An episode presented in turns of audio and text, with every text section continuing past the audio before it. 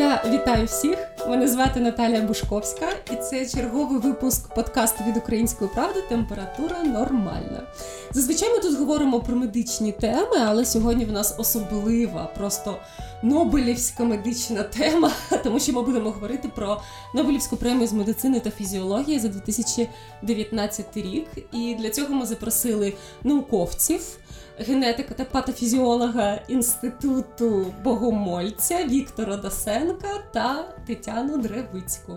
Так, доброго дня, ночі. Доброго Я- дня. Я вас вітаю. Ну почнемо з такої бази. От минулого року, коли Нобелівську премію дали за розуміння того, як імунітет бореться з раком, було дуже дуже багато обговорень не лише в науковій спільноті, бо всіх цікавить ця тема, і це було більш-менш якось зрозуміло навіть людині далекій від медицини, якщо це просто звичайно пояснити. А цього року дали премію за адаптацію нашого організму до гіпоксії, до змін рівнів кисню. І деяких людей, які е, далекі від науки, це трішечки так поставило в ступор. А, а що, щось невідомо в тому, як ми дихаємо? Є ще якісь загадки? І от давайте поговоримо про ці загадки і в чому ж цей прорив, який зробили науковці щодо адаптації організму до змін рівня кисню. Ну, а якщо ще згадати попередню Нобелівську премію, то, мабуть, повинні були б такі ж бути здивування стосовно аутофагії. Угу. Це теж наша реакція на нестачу чогось. І ця реакція дуже корисна для організму. В даному випадку від, це відсутність їжі чи зменшення кількості амінокислот інших поживних речовин.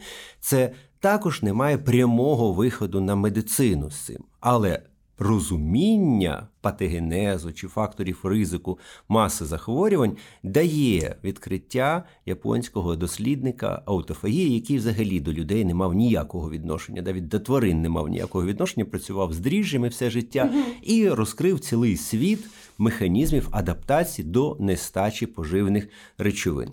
Цього року йдеться про механізми відповіді реакції на нестачу кисню. А це значно більш важливо для людини, ніж нестача їжі. Взагалі, джерелом майже всього життя на цій планеті є, як відомо, сонце, повітря і вода. Ну, я б воду поставив на друге місце. От сонце, вода, далі кисень. Тобто повітря це такому загальному розумінні, ширпотребному. А, а саме в цьому повітрі нам потрібен кисень, але не всім. Є анаероби, і їм кисень не потрібний, але сонце і вода обов'язково. Тому що от ці три компоненти є життєдайними. Далі вже всі поїхали їсти один одного, аутотрофи, гетеротрофи, і там далі вже ланцюжки сформувалися, і є їжа або немає їжі. І в, в цьому аспекті ці дві Нобелівські премії їх також от поєднує їхня така фундаментальність і недостатня практична орієнтованість, тобто впровадження, власне, який засіб лікування застосовується зараз спрямований на аутофагію. Ну, ніякий фактично. Ну так, ну рапаміцин при певних видах раку. Ну і це так. Ну, є там ще да, лікування раку молочної залози, афінітор, теж спрямований на білок, який є ключовим в аутофагії. Ну, тобто, можна з натяжечкою з такою ще до- дотягнути, і для, для ось цієї системи е, реакції на гіпоксію, адаптації, також трошечки є. Тобто, але не, не, не це сильні боки, не це от такі сторони, які ви, вирізняють ці Нобелівські премії. Вони дають розуміння, вони відкривають нам горизонт. Ми маємо Ширше уявлення. Да, ми бачимо да, неймовірно гарну, прекрасну картину. Я так розумію, що в, цьогорічній Нобелівській премії ключовим було винайдення певного протеїну, який і допоміг нам ширше зрозуміти всі процеси організму. Можна детальніше про цей білок? Ну насправді е, все ж таки Нобелівську премію дали за відкриття комплексу протеїнів, Мгм. тобто зрозуміли, як вони в комплексі працюють, аби клітина змогла вийти із ситуації, коли їй бракує кисню. Один із е, е, співавторів цього дослідження, за який за яку дали Нобелівську премію, Грег Семенза, він дійсно відкрив білок вперше в світі. Він відкрив білок, який з'являється при умовах гіпоксії. Він так і називається Hypoxia Inducible Factor – фактор, що індукується гіпоксією.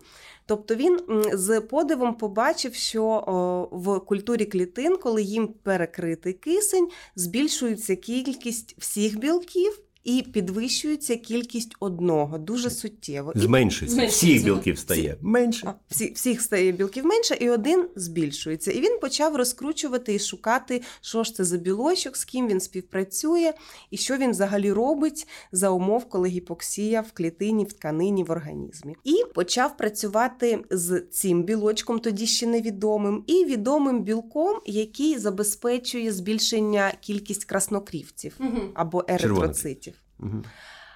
Я і... тут трохи підгавкою, нічого. Все нормально. І, і цей механізм називали гуморальним механізмом відповіді на гіпоксію, коли людина приїжджала в гори, в неї збільшувалась кількість червонокрівців і знали гормон, який це робить. Це був гормон еритропоетин. І ось Грег Семенза почав е, вивчати механізми, а як саме оцей білок, що збільшується при гіпоксії, впливає на ген, який кодує цей гормон еритропоетин. Як І... взагалі організм дізнається, що угу. нам мало кисню? Чому? Звідки от цей дизне? Хто саме виробляє цей еритропоетин? Хто першим реагує да, на Хто оці? що саме розпізнає, що от концентрація кисню знизилася, парціальний тиск кисню. Це була величезна таємниця, і не можна сказати, що цим не займалося. Тобто там десятки видатних науковців шукали оцю мішень, цей сенсор. Цей оксигемометр, можна так сказати, от той, що поміряє концентрацію кисню в крові. І і всі знаходили щось. Правильно? Тобто там маса більше десятка було встановлено мішеней кисню ферментів, які дійсно змінюють свою активність, реагують, каналів. Тобто пропозицій було багато, але чогось не вистачало. Угу. І оцей хів він став цією недостатньою ланкою, яка все пояснила. Яка ну, комплекс, от, от, яка пояснила от майже все. Чи Тетяна щось ще не влаштовує? Е, ну я хотіла сказати про те, що ще в 38-му році за відкриття одного із кисневих сенсорів, що знаходиться в наших рецепторах каротидного синусу, це, це в, в зоні біфуркації сонної артерії на шиї, угу, угу. дали Нобелівську премію. Тобто тоді? тоді вже ніби знайшли субстанцію, знайшли частину цієї артерії, яка реагувала на кисень, але це в одному місці, тобто на рівні організму така реакція відбулася, і вона зрозуміла була досить давно вже фізіологам, і, і, і біологам, і лікарям. А отут саме такий механізм від, відкрили, розкрили його роботу для усіх клітин нашого організму, тобто універсальну таку молекулу, яка є скрізь, тому що кожна клітина вона рахує свій кисень, тому що вона за рахунок нього е, утворює енергію, і вона ну не може без кисню і як наслідок без енергії просто жити і їй приходиться виходити з цієї ситуації. Нам варто пояснити, що а, гіпоксія це не лише коли в тебе взагалі немає кисню. Ми в гіпоксію відчуваємо, коли займаємось спортивними навантаженнями, і вона може бути наскільки я розумію, навіть корисна певні певні так, рівні гіпоксії. Безумовно. Аноксія це Аноксія. відсутність кисню угу. зовсім. І таких умов ну, дуже важко собі уявити, щоб зовсім не було кисню. Тому йдеться про гіпоксію, зменшення концентрації кисню, і це певний вихід е, з нашого оптимального діапазону функціонування. Угу. Це точилися окремі дискусії стосовно етіології взагалі захворювань. От як відсутність кисню Тобто відсутність це ж немає якогось немає, фактору, да. може спричинювати розвиток захворювань. Угу. Це аномалія для матеріалізму, як відсутність може спричинити щось. Це але ж, ну, це містика, але ж не просто по-іншому треба подивитися на це. Тобто є оптимальний діапазон концентрації кисню, і він дуже вузенький, 20-21%, все. Угу. Більше гіпероксія погано страждають. Багато кисню теж. Багато да. Угу. Менше страждання, знову таки порушення захворювання. Тобто зменшення не то, що немає, не немає, а вихід з оптимального діапазону, на який налаштований наш організм, організм савця в умовах цієї планети. всі, всім шляхом, всім цими етапами еволюції нам так добре, нам от в цьому Мгм. діапазоні. Так само з температурою, так само там, з рівнем певних вітамінів і іншими е, факторами. Ось, тобто є оптимальний діапазон концентрації кисню і зменшення концентрації ну, має бути подолано. Це певний виклик для організму, і він знайде, як, знає, як з цього викрутитися. І проблема сучасної людини, що вона не використовує цей механізм. Угу. Ігнорує його. Тобто він якби За рахунок, е, за рахунок чого? От, чому саме сучасна людина, який, як стиль нашого життя впливає на це, що механізм, механізм вже не той, скажімо так. Ну, в першу чергу, це, мабуть, гіподинамія, Гіподинамія. Так. тому що е, ота корисна гіпоксія, яка розвивається під час фізичних навантажень, вона так і називається гіпоксія фізичних навантажень. Мгм. І вона дійсно запускає дуже багато процесів корисних в нашому організмі. Якщо сучасна людина знаходиться в ситуації, коли вона просто сидить або просто користується пультом, замовляє доставку їжі, тобто їй не те, що вполювати нічого вже не потрібно, їй навіть в магазин вже не треба йти. та навіть сексом ліньки зайнятися. Ну, ну дійсно. Хоч щось, ви знаєте, для сучасної людини це чи- ну, залишається майже єдиний спосіб якоїсь Порухатись, хоча порухатися. Розумієте, це ж жахливо. Ну розумієте, це якось робить на ну а, а це ж теж не на все життя. Воно потім зникає це бажання і потреба в цьому. і все. І, і все, і зовсім не лишається ніякої фізичної активності. Це катастрофа, хів безробітний і ціла армада генів, тобто там десятки генів під його контролем, не працюють, не щитуються, бо вони нібито нікому не Сотні. потрібні. Та Сотні. сотні навіть. да. Сотні До навіть. двох сотень там вже нарахували генів, які контролюються оцими білками. До речі, про хів безробітний. Ми, коли з вами спілкувалися минулого разу, ви згадували анімаційний науково-популярний мультик, який пояснював, як хів може вплинути на тривалість нашого, життя. Можливо, можна детальніше про це. Певною мірою з цього почалося все, тому що е, горці живуть дуже довго. Довго, да. Тобто це встановлений з давних давен е, факт. Цим займався ще Олександр Богомолець. Е, Були експедиції, угу. оці гірські райони Ельбруса там і різних інших гор збиралися ці е, інформація про цих людей, намагалися встановити їхній біологічний е, е, вік. Ну якось і дійсно, от було був встановлений цей факт, і іншими дослідниками так люди в горах живуть довше. Що Мгм. в горах не так? Або так. Або так, або щось інше. І почали шукати різні оці фактори. Та це школа богомольця, який заснував інститут фізіології, і заснував він для того, щоб знайти, умовно кажучи, еліксир молодості для ката всіх народів Іосифа Вісаріоновича Джугашвілі. Мгм. От під за, за цих умов, за легендою, і, і був створений цей центр наукової діяльності,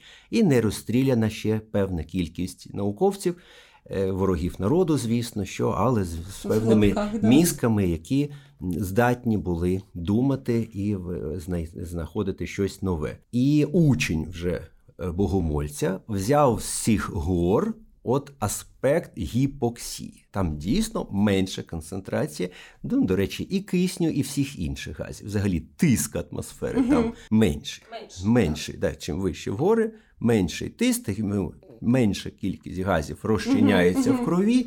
Ну і, е, і, і гіпоксія, і гіпокапнія, і оці фактори. е, Сиротинін взяв в розробку і заснував українську школу гіпоксії. На весь світ відома київська школа, київська класифікація гіпоксії. Тобто найкраще вони так гіпоксія була відома, різні види. Вони розклали їх по полицях з прикладами, з механізмами адаптації. От є гіпоксична гіпоксія, це та, яка виникає якраз в горах. Мало кисню ззовні буде і всередині менше. Далі дихальна гіпоксія, ушкоджений легеневий апарат, і навіть нормальна концентрація кисню не попадає в кров. Ну і таке інше, це все вивчається в медичному інституті. І я так собі викладав колись в медичному інституті, і не можна сказати, що не, не пояснювалася реакція організму на гіпоксію. Наповнено це було певним змістом, але не було молекулярних механізмів. Не було зрозуміло, Да, з і чого оці. Нобелівські лауреати, ні, тонкі механізми. Мгм. Саме що саме відбувається е, на молекулярному рівні, який білочок до чого веде, до якого гену тягне. І от це відкриття хіфу було просто дивовижним для мене, як як особистим відкриттям, знаєте, яке опа. І Еврика. очі відкрилися, все стало зрозуміло, і дуже схотілося всім про це розповідати.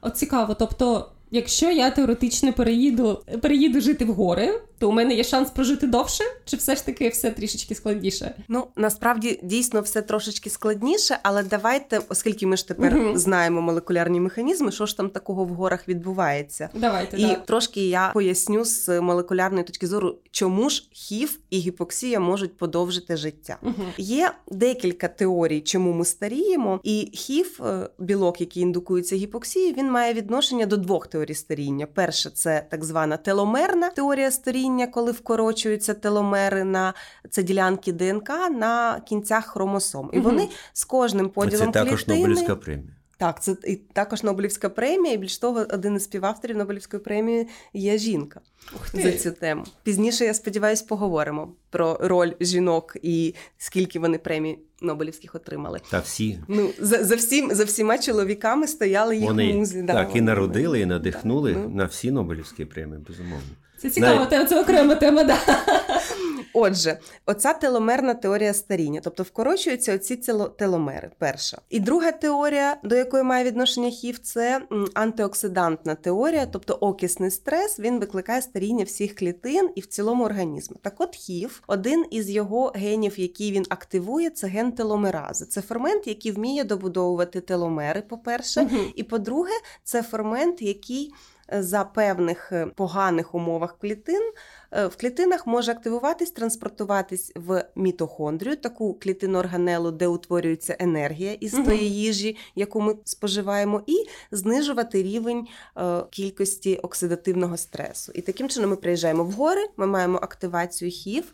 За два тижні ми маємо активацію всіх його генів мішейної, які потрібні, в тому числі теломерази. І можливо добудовуються теломери. Це, це не факт. Просто можуть скорочуватись ем, їх е, вкорочення, тобто зменшуватись. Ну, певні Але- дані обнадійливі про це є. Є так, тобто так. місяць-два занять спортом за певною стандартною, так, угу.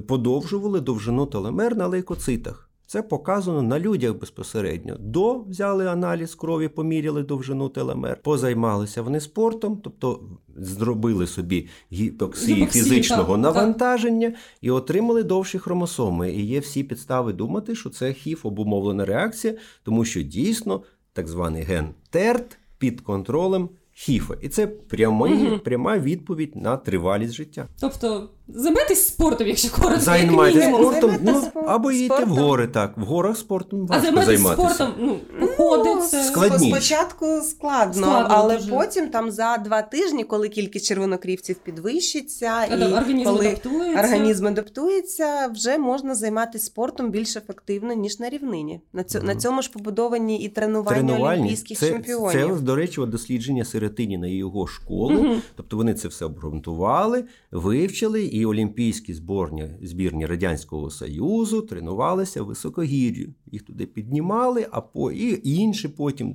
е, там, де була можливість, е, то тренувальний режим провести там навіть коней тренували.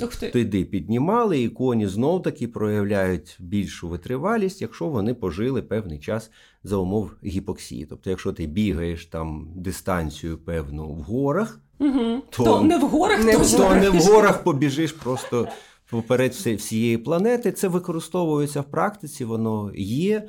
Е, ну так дорого трошки це. Це треба тренувальну Ну, базу так. там побудувати в горах. Ну, тобто, це проблеми. Ну і ці проблеми були знов таки вирішені в Києві. З'явилися перші апарати для інтервального гіпоксичного тренування. Мгм. От гіпокситрони і різні інші. Вони зараз виробляються в багатьох країнах світу і відтворюють якби це гірське повітря. Окрім того, є такі масочки, які збільшують е, спротив. е, Такі можна в них бігати. Я не знаю, угу. як правильний механізм. Тобто вони збільшують е, спротив нав- навдосі І така респіраторна гіпоксія мгм. починається, але це теж використовують для тренувань в Австралії. Там наш співробітник е, із відділу гіпоксії Олександр е, Миколаєвич Бакуновський їздив туди тренувати австралійську зборну. І вони там якраз використовують не гіпоксітрони, не дихання гіпоксичним повітрям, а оці масочки під час тренування. І дуже теж дуже гарні результати. Ці такі тренування дають. Тобто, по суті, вже є якесь практичне впровадження. Є. Це Так. спорт, спортивні досягнення. Ну, вони, по- вони по- з'явилися без знання хіфу. Ага. Тобто Тобто хів просто Вони були що імперичні, зна- звісно, що спробували спочатку там на щурах, на мишках, Мгм. на клітинках. Так, воно працює. Це все ефекти так званого прекондиціонування. За формулою Ніцше, все, що мене не вбиває, робить мене сильніше. І так, звісно, що змен... контакт із меншою концентрацією кисню зробить будь-яку клітину більш витривалою, якщо не вб'є.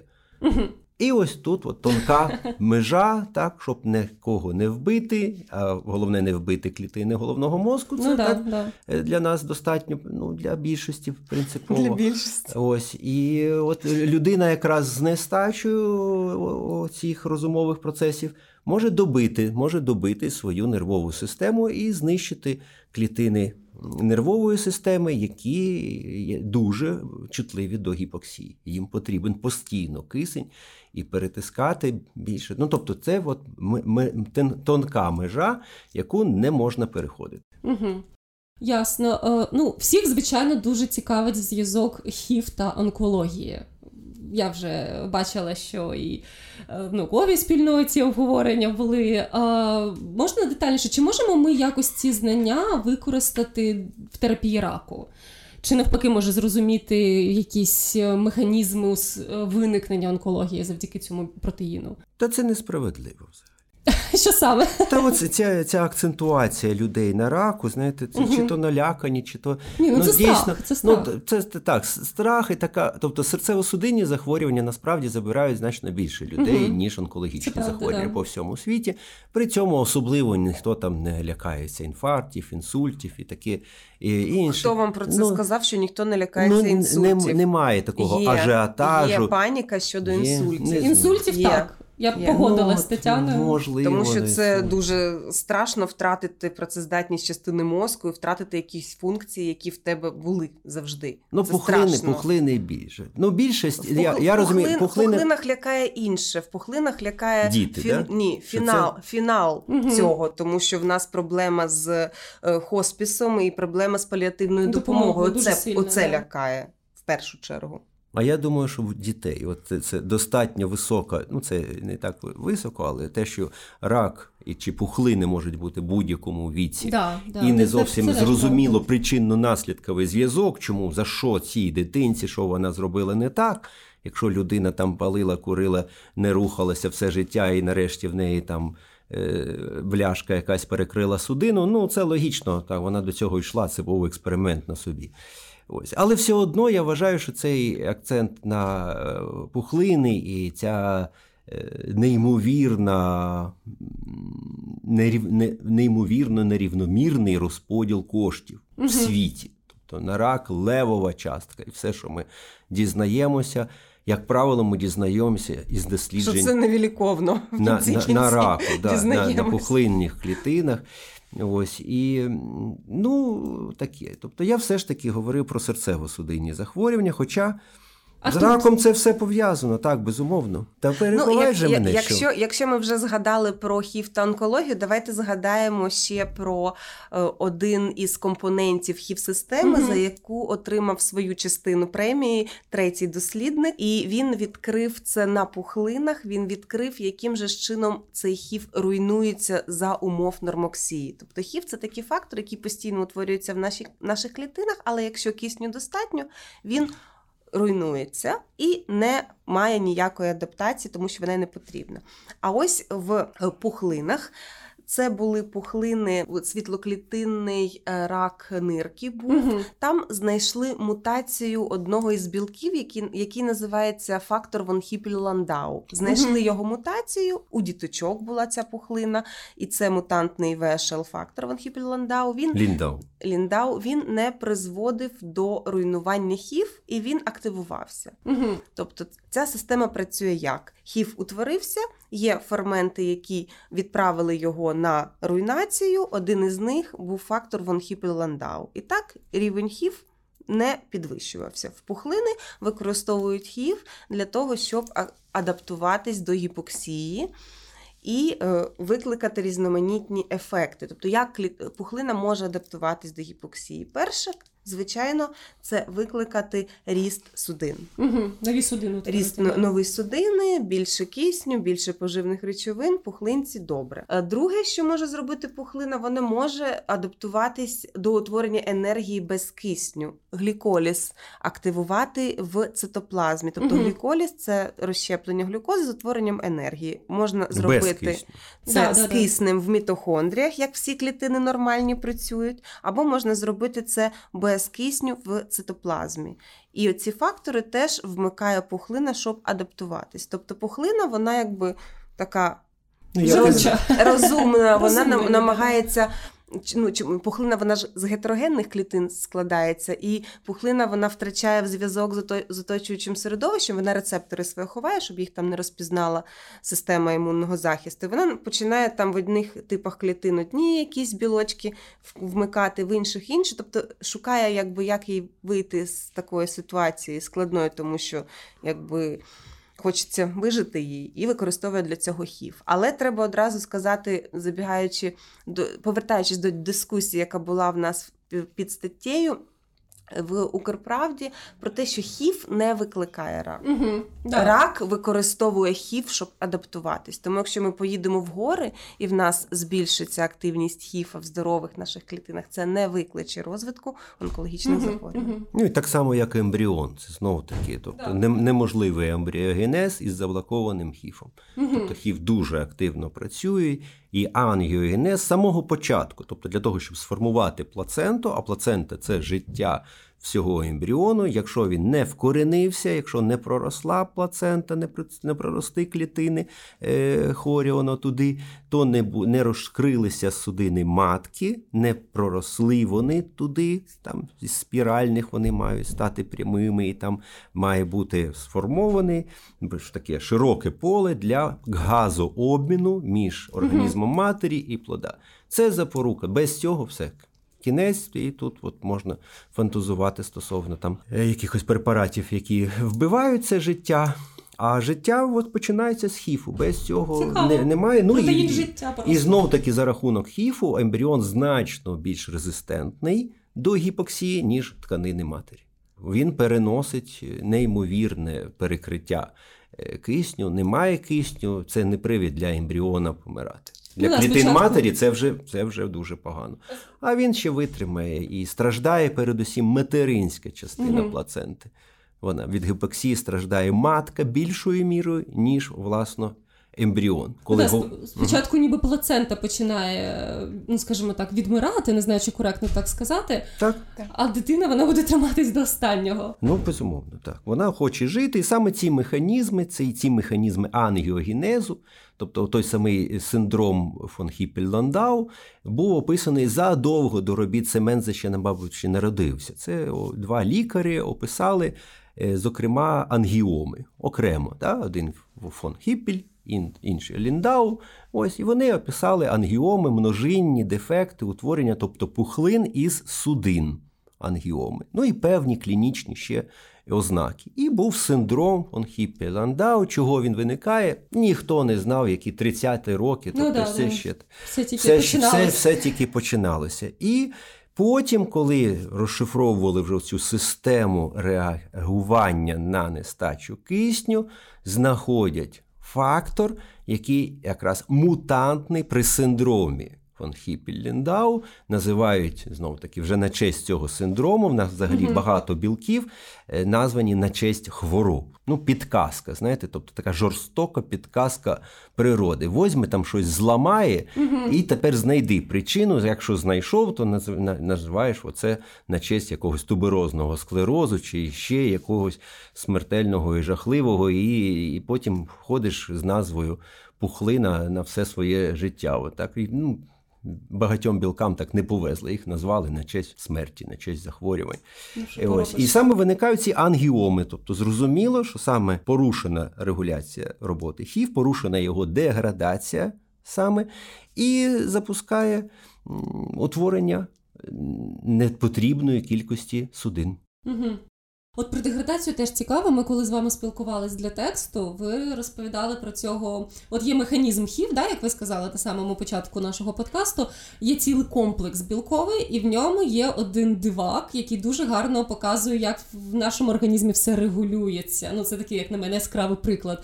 Можна детальніше про цей випадок і про дослідження, можливо, на мишах, які ви проводили в інституті Богомольця. Ну, таке було. Це родина. Вони з- з граєю такою працюють. Хів мається на увазі. Хіфи, це, да, хіф це родина білків. Ну і власне, от з Тетяною ми постійно сперечаємося, і вона е, е, багато років хотіла якби забрати у хіфа провідну роль. Вона каже, «Та, завжди «Та хіф не головний, хіф не сенсор. Що ви там розповідаєте, що він не сенсор? Ну і вона була певною мірою права. Тобто хіф дійсно не сенсор. Система хіф. Оце мастер регуляції Їх відповіді на гіпоксію. Саме нестачу кисня е, відчуває інший фермент, який от гідроксилює хіф 1 альфа або хіф 2 альфа, або хіф 3 альфа. Всі вони можуть бути, в принципі, гідроксильовані і знеречені на смерть, на руйнуванні в пащі протеасоми. Це ще одна Нобелівська премія. От є такі універсальні. Я, власне, через протеасому взагалі дізнався колись про існування хіфу, почав шукати про протеасому і знайшов таке диво дивенне, неймовірне молекулярне пояснення всіх видів гіпоксії, всіх адаптацій гіпоксії. І ось вони отак от втрьох, ну і ще четвертий на них чекає теж з ізоформами в ядрі.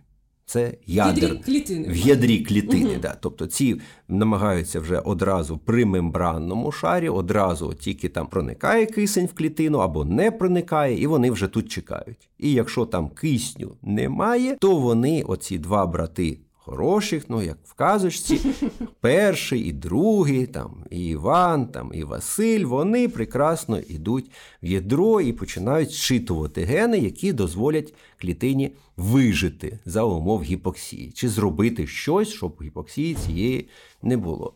А третій їм заважає, просто не дає їм надто активно працювати, попереджає цю реакцію. Ну і на перший погляд він якийсь урод. Але це Дивний. Дива. Ну, він Але цей гальмівний процес, напевно, важливий. Але він важливий. Ось ми так і коли Про, про очі треба розповісти. Да, Я думаю, от давай- щоб Ну, показати, як, як він. я не проти. Ні, це ваша історія. ви її завжди науку. ви її будь ласка, розказуєте, розказуєте. Ну як його знайшли? Так, тобто, ну тобто описали, для чого воно таке дивне, воно не щитується, тобто не, не стимулює щитування генів, навпаки, заважає. І е, фізіологічне значення стало зрозуміло з роботи японських дослідників, які шукали оцей фактор і не випадково шукали його в рогівці ока. А рогівка ока унікальний такий частинка нашого організму. Ну, шкіра, до речі, поверхневий шар шкіри, і рогівка це теж варіант ектодерми, так званої, отримує кисень безпосередньо з повітря. Судин немає. Там судин немає і не може бути, бо то, якщо в рогівку проростуть судини, нам доведеться дивитися скрізь судини, і ми погано один одного будемо бачити. Да, Жахливо собі це таке.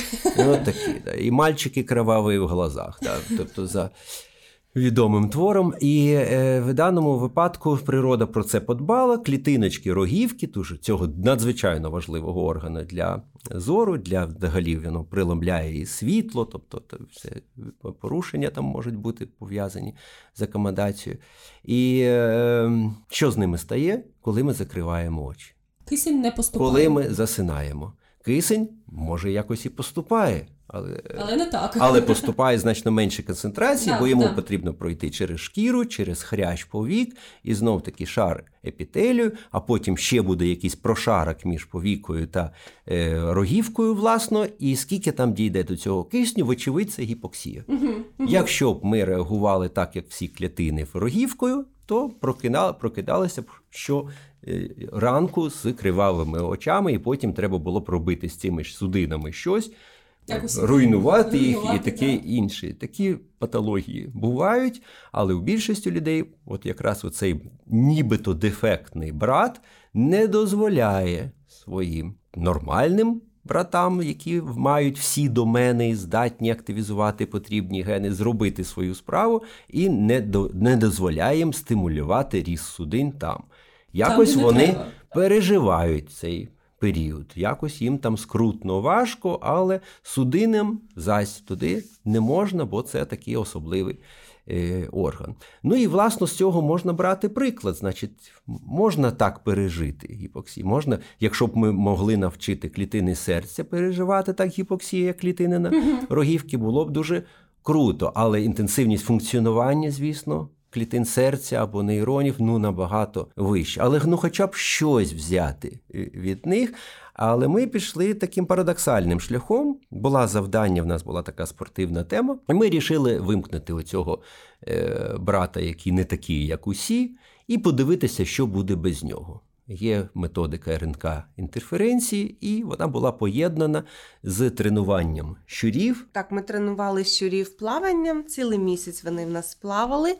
І частині щурів ми Щодня вимкнули. причому. Так, щодня плавали. Тобто так, такі спортсмени нас росли. Вони місяць плавали, половині щурів ми вимкнули цей ген хів 3 альфа цього Мгм. дивака, а половині ні. І дивились на їх успіхи. І як не дивно, це було передбачувано нами, що без хів триальфу, без того. Блокатора негативного регулятора відповіді на гіпоксію, щури плавали на 40% довше. Ну, Це тобто крутий краще. показник. Це дуже крутий показник, тому що якщо перекласти цей результат, скажімо, на олімпійських якихось чемпіонів, то це просто відсотки вражаючі. Тобто, так можна використати біохакінг, вимкнути і побіжить швидше, буде бігти довше, краще і мати гарний результат, але за це доводиться розплачуватись. Тобто, Завжди має бути щось не так. завжди, завжди Ну, має так, бути так. не так. Всі результати, особливо надвеликі досягнення, вони нам коштують чогось. Чогось Е, так. В нашій роботі щурам це коштувало структури м'язевої тканини. Тобто в них були порушення в структурі, це було видно під мікроскопом. Ми дивились гістологію тканини, там були і порушення. І зруйновані ці міофібрили, Мгм. тобто цей результат їм дався дуже важко. Хоча вони, звичайно, могли його виконати. Але це, що називається, була робота на ізнос. От, на межі можливостей. Тобто просто так вимикати цю субодиницю не треба, хів альфа. Але якщо мова йде про пошук ліків від інфаркту, коли те ж саме буде руйнування міокарду без кисню, це отой приклад аноксії, коли в нас при інфаркті просто ну, немає доступу кисню до певної ділянки серця.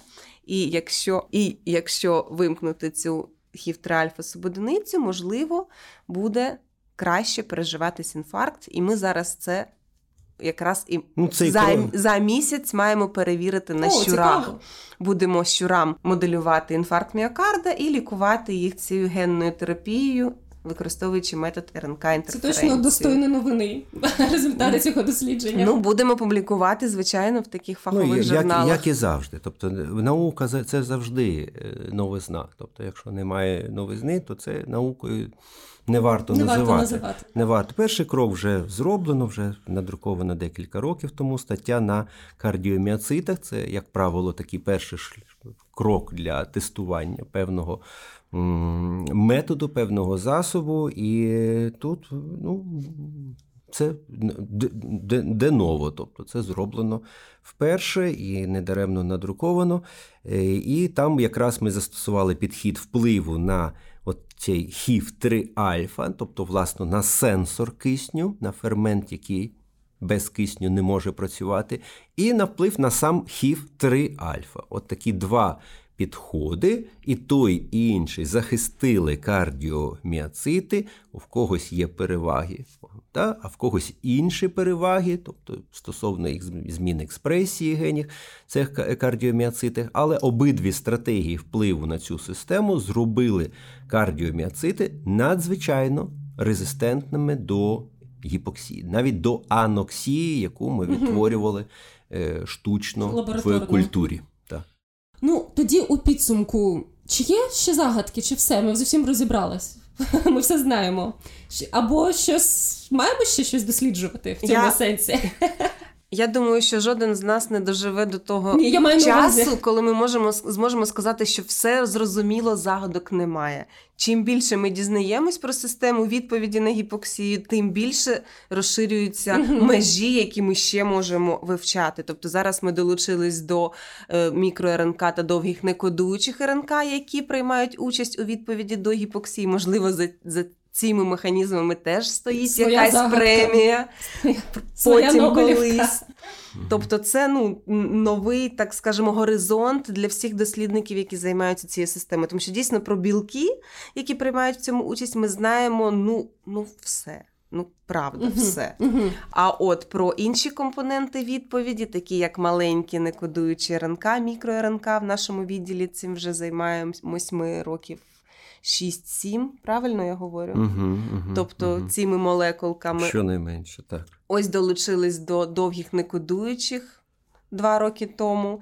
Тобто є ще загадки. Ну і розширюємо сферу застосування Звичайно, з, от, з, з, з лікуванням хвороби Альцгеймера чи Альцгеймера, можливо, правильніше казати, ось теж отримані нами дуже цікаві дані саме з використанням цієї системи і нові механізми гіпоксії дозволили і вгумувати активність клітин імунної системи організму і покращити когнітивні властивості мозку.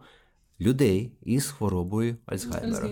Так, Це знов таки оце перспективи і такі от фундаментальні відкриття аналогічні до відкриття Семензи із соавторами чи до відкриття японського дослідника аутофагії, вони на багато років закладають такі Фундамент. підґрунтя, да, такі підмурки для побудови величезних замків, е, які дійсно покращать життя людей, і вони.